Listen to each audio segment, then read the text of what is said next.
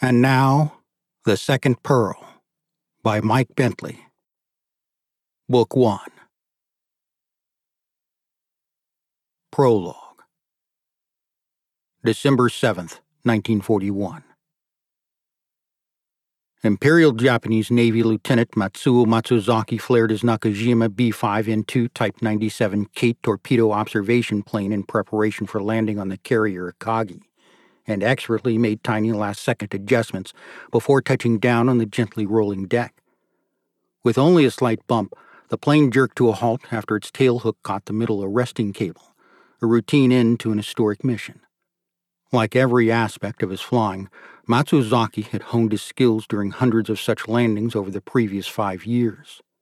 He was one of Imperial Japan's best naval aviators, and was, at the moment, feeling triumphant exultation probably shared by every crew returning from their raid on the United States territory of Hawaii. They'd just destroyed or damaged several battleships, plus a host of other military ships, planes, additional facilities at the Pearl Harbor Naval Base, plus other targets on Oahu Island. But, as in every battle, their euphoria following the early morning attack was tinged with sadness, because 29 of their fellow aircrews would never return to their carriers or to their homes and families in Japan. Lieutenant Matsuzaki was the PIC, pilot in command, of the aircraft carrying the mission's overall leader, Imperial Japanese Navy Commander Mitsuo Fuchida, a veteran aviator who'd been the on site orchestrator of the 360 dive bombers, torpedo planes, high level bombers, and fighters that delivered the opening round of Japan's new war against America. But, tragically for Japan, their audacity and tactical triumph had the unintended strategic consequence of moving a reluctant United States, currently sitting mostly on the sidelines as a friend of Great Britain and her allies in Europe, to an economic powerhouse wholeheartedly committed in mass to defeating the Axis threat. But at the moment, none of that was known to Japan's heroes, and the Kate trundled slowly across the steel deck as Matsuzaki used his foot pedals to follow the directions of the controller. Finally, he received the signal to stop and parked the heavy plane and cut the engine.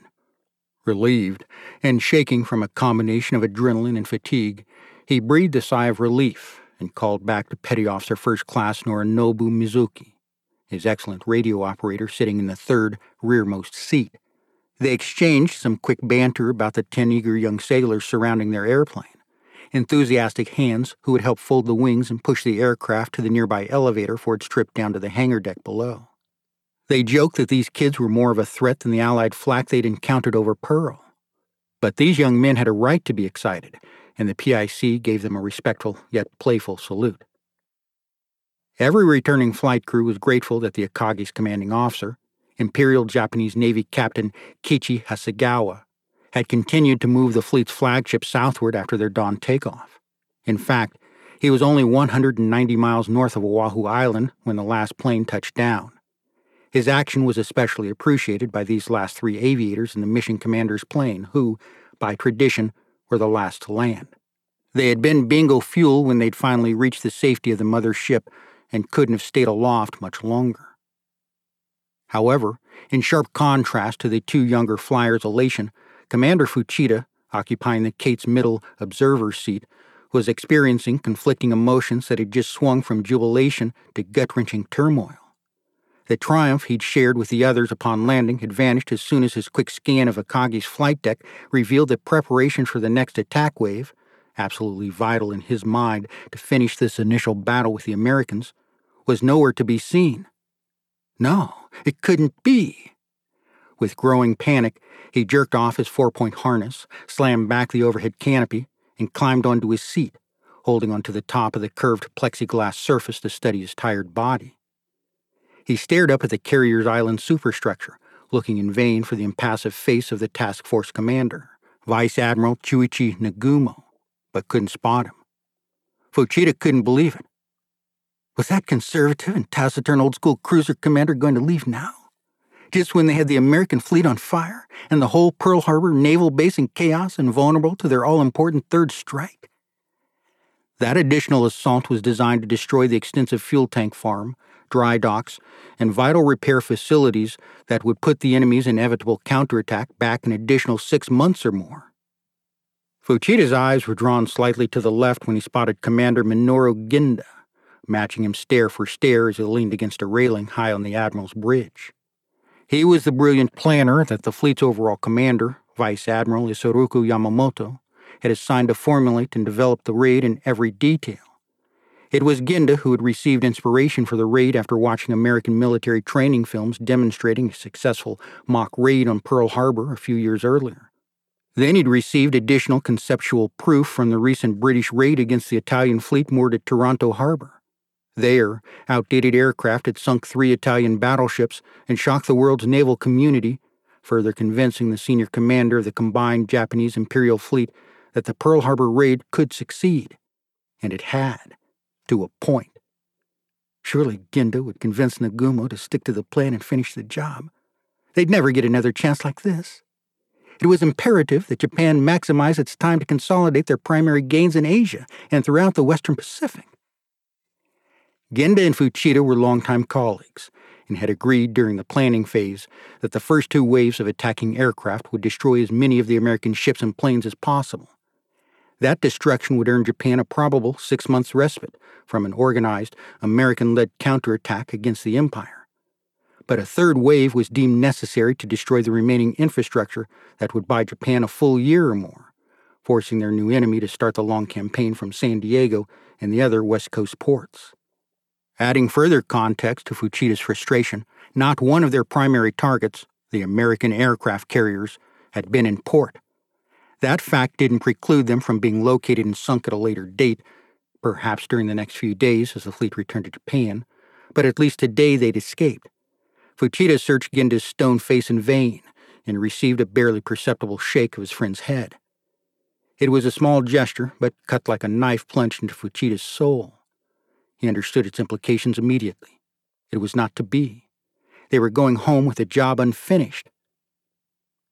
As the coldness of disappointment confirmed his fate, Fuchida climbed out on the wing and jumped down onto the hard steel deck barely acknowledging the backslapping and victorious shouts of the jubilant young sailors celebrating his return.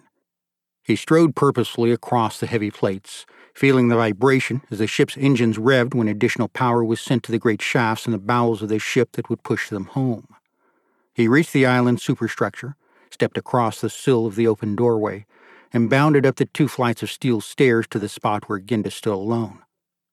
What is happening, Genda? he demanded, already knowing the answer. The ships in the harbor are severely damaged, and the airfields and planes are largely destroyed. Pearl Harbor is helpless to defend against our next wave. We must attack the fuel tank farm and dry docks now. Genda tightened his already white knuckle grip on the rope covered handrail, a passionate professional who was dealing with his own surging emotions. He sympathized with his old friend's dramatic appeal and had, in fact, already earnestly pled that very case with the reluctant admiral standing inside the bridge a few feet away but their task force commander had already issued his orders to the Akagi's captain, so Genda's words had fallen on the ears of a mind made up. Admiral Nagumo believed his first responsibility was to protect the fleet from American counterattack, however improbable it seemed to the two young officers at that moment, and he believed that the raid was already successful enough to justify their withdrawal. Genda knew Nagumo had not been enthusiastic about the raid in the first place and that the veteran leader wanted the fleet back in the relative safety of home waters to prepare for the long and bloody Pacific War they'd just started. And at least in that respect, Genda knew the Admiral was right. Genda suddenly turned and grabbed Fuchida's arms, not in rebuke, but as a brother in arms. I made our case with the Admiral, Fuchida, but he is adamant. He has ordered the fleet to return home.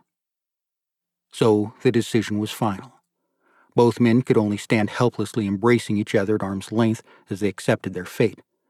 Then, after a few meaningful seconds of silent comradeship, they separated and turned to grip the waist high railing. They watched in silence as the busy aircraft crews wrestled the last of the planes to the waiting elevators. The two veteran aviators tasted the clean salt air and felt the great ship heel to starboard as she turned eastward toward Japan. The smell of exhaust dissipated in the freshening breeze as the Akagi accelerated, and together the pilots instinctively scanned the horizon for the enemy planes they knew weren't coming. They watched the distant destroyer screen match the turn and speed of the flagship and as the bigger ship cut through the whitecaps, the smaller and lighter ships also began to knife smoothly through the low westerly swells. Military historians generally agree that the Pearl Harbor raid, though brilliantly planned and executed, only served to bring a reluctant America into the war. In that context, the Pearl Harbor assault was a strategic disaster. The loss of life and damage from the attack provided a severe enough shock to spur Americans into action, and they enlisted in the military in droves. The naval engineers and civilian workers also effected fairly rapid repairs on the Pacific Fleet, and six of the eight battleships sunk or heavily damaged on that fateful day returned to combat by 1944. Genda and Fuchida were right to have lobbied for that third wave. Those famous Pearl Harbor fuel tanks and dry dock facilities played a big role in America's quick recovery from the attack. Genda never quit lobbying, however, and recommended throughout the coming spring that Japan should not only return and occupy Hawaii, but should also use its extensive military resources to take the battle to the American West Coast. He believed such risky and dangerous actions were necessary to preserve Japan's gains in Asia, the whole point of their Hawaiian aggression in the first place and Admiral Yamamoto did try to rectify the Hawaiian raid's glaring lack of luck at missing the American carriers. He sent a large fleet back to the Midway Islands, lying just 1,300 miles northwest of Hawaii, the following June. He hoped to lure the American Navy into a trap and sink their three precious carriers, but the reverse happened instead. U.S. naval intelligence had broken the Japanese naval and diplomatic code sufficiently to reason that Midway was the target of a coming attack they ambushed the Japanese carriers and sunk four of them, including the flagship Akagi, while losing only one of their own. So, after a mere six months of fighting in the Pacific, the tide turned in America's favor. And though three bitter years of intense fighting remained after the Battle of Midway, Japan was on the defensive for the remainder of the war. Finally, in August of 1945, after the Japanese cities of Hiroshima and Nagasaki were devastated by detonation of the world's first and only nuclear weapons used in combat, Japan unconditionally surrendered. In retrospect, and ironically, the raid on Pearl Harbor, believed necessary by Japan's leaders to keep America out of their way while they absorbed most of Asia into their so called East Asia co prosperity sphere, only served to light the fuse of Japan's eventual destruction. From the moment the first shot was fired by the USS Ward at a Japanese midget submarine trying to slip unnoticed into the entrance to Pearl Harbor, it was only a matter of time before America's industrial capacity fully transitioned to war production and its Axis enemies were overwhelmed. The lives of the four principal Japanese naval men who envisioned and led the attack on Pearl Harbor came to very different ends. Admiral Yamamoto died when his plane was shot down by American P 38 fighters over Bougainville Island, Papua New Guinea, on April 18, 1943. He was 59 years old, was deeply mourned by the Japanese people, and is still remembered as a national hero. Admiral Nagumo committed suicide, but with a pistol shot rather than traditional dagger seppuku, while on Saipan in the northern Mariana Islands, thus avoiding capture by U.S. Marines. His death occurred on June 6, 1944, a day which was to be ever famous for the Allied landings in Normandy, France. He was 57. However, in stark contrast to the two admirals, Genda and Fuchida survived the war to great glory. Genda rose to the rank of lieutenant general in Japan's post war military and logged 5,000 hours in both Japanese and American made aircraft, including over 1,000 hours in the F 105 Starfighter.